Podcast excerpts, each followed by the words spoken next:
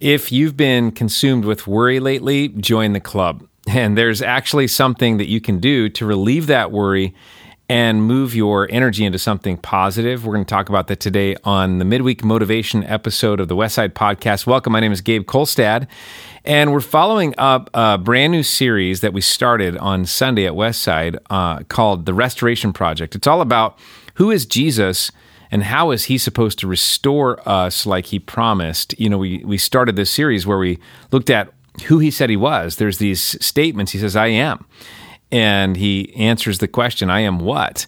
So we're going to look at that in just a minute, but I want you to know that worry is just a cheap substitute.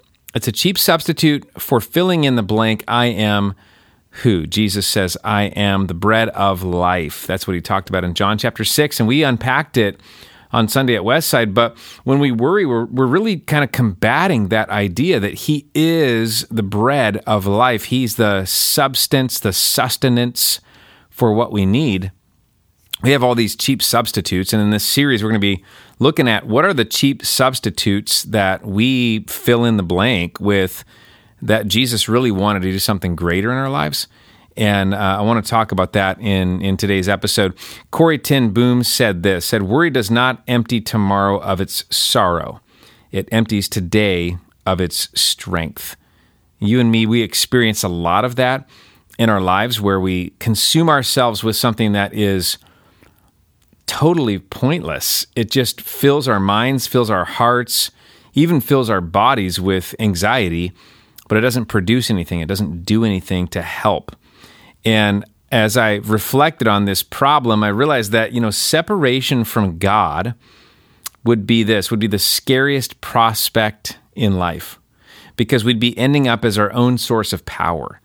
And when you worry, you're really separating yourself from the power of God, going, I'm going to be the solution. I'm going to be the strength. I'm going to be the source. In today's world, we're not only worried about all of the things that have been happening in the last couple of years with the pandemic, but now we're worried about the war that's happening in Europe, in Eastern Europe, and with Russia invading Ukraine. There's a million different prospects of what might happen. There's not only the worry that we have of what about those poor people, those poor innocent people who we should we should be doing something to help and we feel so helpless? There's all the worry about what's going to happen to our gas prices, what's going to happen to, you know, our food supply, what's going to happen to our national security, what's going to happen to world peace, what's going to happen to my children's education, what's going to happen to the world that we hand to our grandchildren, all of those things. And, you know, the idea would be who's sitting on the throne of our lives. If you picture a big chair, you know, it's all golden, it's all fancy, and somebody's supposed to sit there. Is it is it you or is it God that's going to sit there? Because if it's you, you have to think about all the possibilities and the endless, you know, prospects of things and, and the ramifications of other people's decisions and things you can't control. And then you start to worry about, well, how am I going to be the answer to all of those things? And then you put yourself in this space where you're dizzyingly busy and you're, you know, trying to figure things out. But God sits there as the one that actually can control it. And you and me need to learn to relax so that we can enjoy this moment. And I say that with great respect to what's actually going on in the world. How do you enjoy the moment? when other people are suffering. As I talked about on Sunday, it's it's a little bit of a relaxed concern. It's a little bit of a being in the moment of trust and in the moment of concern. And I want to talk about how that works. My wife's grandmother, Irene, was a great cook, but she always thought that she wasn't. And so every time she would host a meal, she would apologize in advance for the taste of the meatballs or the spaghetti or the sauce or whatever it was that she cooked. And she'd say, Well, I should have done this or I should have done that or I hope you like it. I know you're not going to like it. And it was always great. But my wife knows that her grandmother, Irene, was just a worrywart. She just worried so much about what everybody thought about what she did and how it wasn't perfect to her standards or, you know, she couldn't control how other people would perceive it. And so she had this anxiety that drove her. And you and me, we don't have to live like that. I mean, the the problem in this world and in our lives is that if we don't learn to move worry into trust, if we don't learn to hand over this throne to God and say, "You sit here. I've tried too long and it's not working." Uh, it ends up being a cheap substitute for what he had in mind. We end up living our lives in this anxiety where we're never fully present in any conversation, in any relationship, in any task, in any challenge. We're never fully present. We're half here and we're half there in that space where we are worrying about something that hasn't happened yet or that might happen. And it's not the way God intended for us to live. In John chapter 6, Jesus said, I am the bread of life. What he meant was, and what he was responding to was, this group of people who were following him around because he had fed the 5,000. You might have heard about that in the New Testament. He had walked on water. I mean, he had done some miraculous things, and now people were kind of in awe of his miraculous powers. And so, woo, Jesus the magician, we need you to do that again. And he kept telling them over and over again and trying to get it across. I'm not talking about the actual bread that I created. I'm talking about the thing that would satisfy you fully and forever, where you would never thirst again for this kind of deep fulfillment, where you'd never hunger again for your self satisfaction because I have put that in its place, because I have fulfilled you, because I have given you everything you actually needed. If you don't yet have that kind of relationship with Jesus, my prayer and my hope is that you'll hang on with us, that you'll keep on listening, that you'll maybe pop into a Westside service, as I'll talk about later. But the idea would be that you would be somebody who puts your trust in Jesus, this one who declared he is the answer to all of our frustrations and worries. And it's something these days to be sitting in a space where we're watching all of these news channels swirl around our phone and our TV, and we're wondering what in the world we can do differently. I have a suggestion, and, and the suggestion would be when you're filled with concern, to then reattach your concern to somebody greater. And that is to, to go stop trying to put it on yourself. Stop trying to say, oh man, all these people are suffering, and so I should dot, dot, dot. There might be some truth to that. But the starting point is to go, God can do something greater.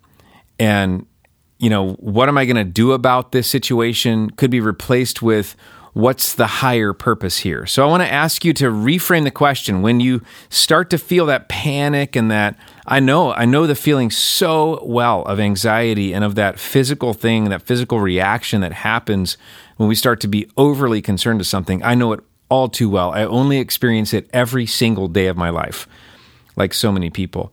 And what I'm trying to learn is how do how do I reframe that and and stop asking the question, what am I going to do about this?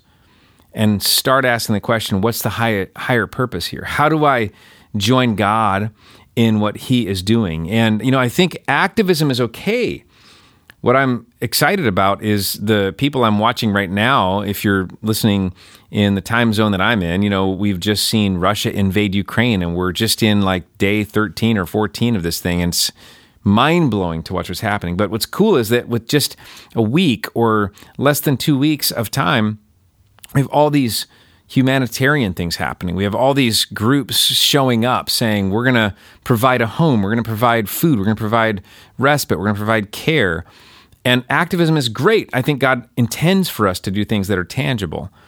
But when we start with what can I do, the problem is is that we're putting ourselves on the throne and we're not strong enough and worry takes over and we start to become consumed with ourselves and you know that was the problem in the very beginning when adam and eve and they they sinned and they departed from innocence and they departed from who god intended them to be because they decided we're going to be the solution. We're going to know everything. And that never works for us as humans. We're just not made for that. Uh, we're made to live under god's rule and under god's care and his knowledge and his power and his presence. And those are amazing things that help us to be people who are at peace. And that's what he wants for us. So instead, Jesus in Matthew chapter 6 says, Don't worry. Don't worry. He uses those words. Don't worry about what you're going to eat, what you're going to drink, what you're going to wear, what you're going to do. He said, instead, I want you to seek the kingdom of God. What does that mean? That means think about the things that God is up to in the world and attach yourself to that activity. I mean, attach yourself to the fact that God Himself is on the move, that He Himself is wanting things to be a certain way. And He's doing certain things. He's bringing peace, He's bringing justice, He's bringing love, He's bringing forgiveness, He's bringing His plan. And you can attach yourself to those things by just asking a different question. Not what am I going to do about this, but what is the higher purpose here? What is God already doing? How can I join Him in that and then attach myself to His power and His movement? And there is a release that comes with that, that takes away that anxiety that keeps you up at night, that interrupts your dinner time with your kids, that, you know, s- stops you in the middle of the workday and makes you ineffective, that worry that debilitates you and causes your heartbeat to go too fast, you know, your blood pressure to rise above what's healthy. Instead, it's replaced with a peace that is a trust, that's a trusting concern that says, I know we're not in a perfect world yet, and I know that there are some things that I could be, uh, you know, moving toward. But I'm going to trust that God's going to reveal those things to me. I'm going to trust that I can attach myself to His activity and that I can be freed from this consuming life of worry. So I hope that that's just a helpful thought for you today is to reframe the question, not what can I do about this situation, but instead, what does God want? What's the higher purpose here? How can I attach myself to that? I, I, hope that you'll find this helpful. I hope that you'll do a couple of things today. I hope you'll subscribe to this channel. If you're somebody who's looking for practical help, we always talk about that here. And I hope that you'll subscribe to this podcast, as well as I hope that you'll pop into a Westside service, maybe even this Sunday, because we always talk about things at Westside that are practical to your daily life and that are hope filled and helpful. And I hope you also share this content with somebody that you know that might be looking for some hope today. But we hope to see you very soon, again, right here or at a Westside service. You can find out more at westsidecommunitychurch.com. We'll see you soon.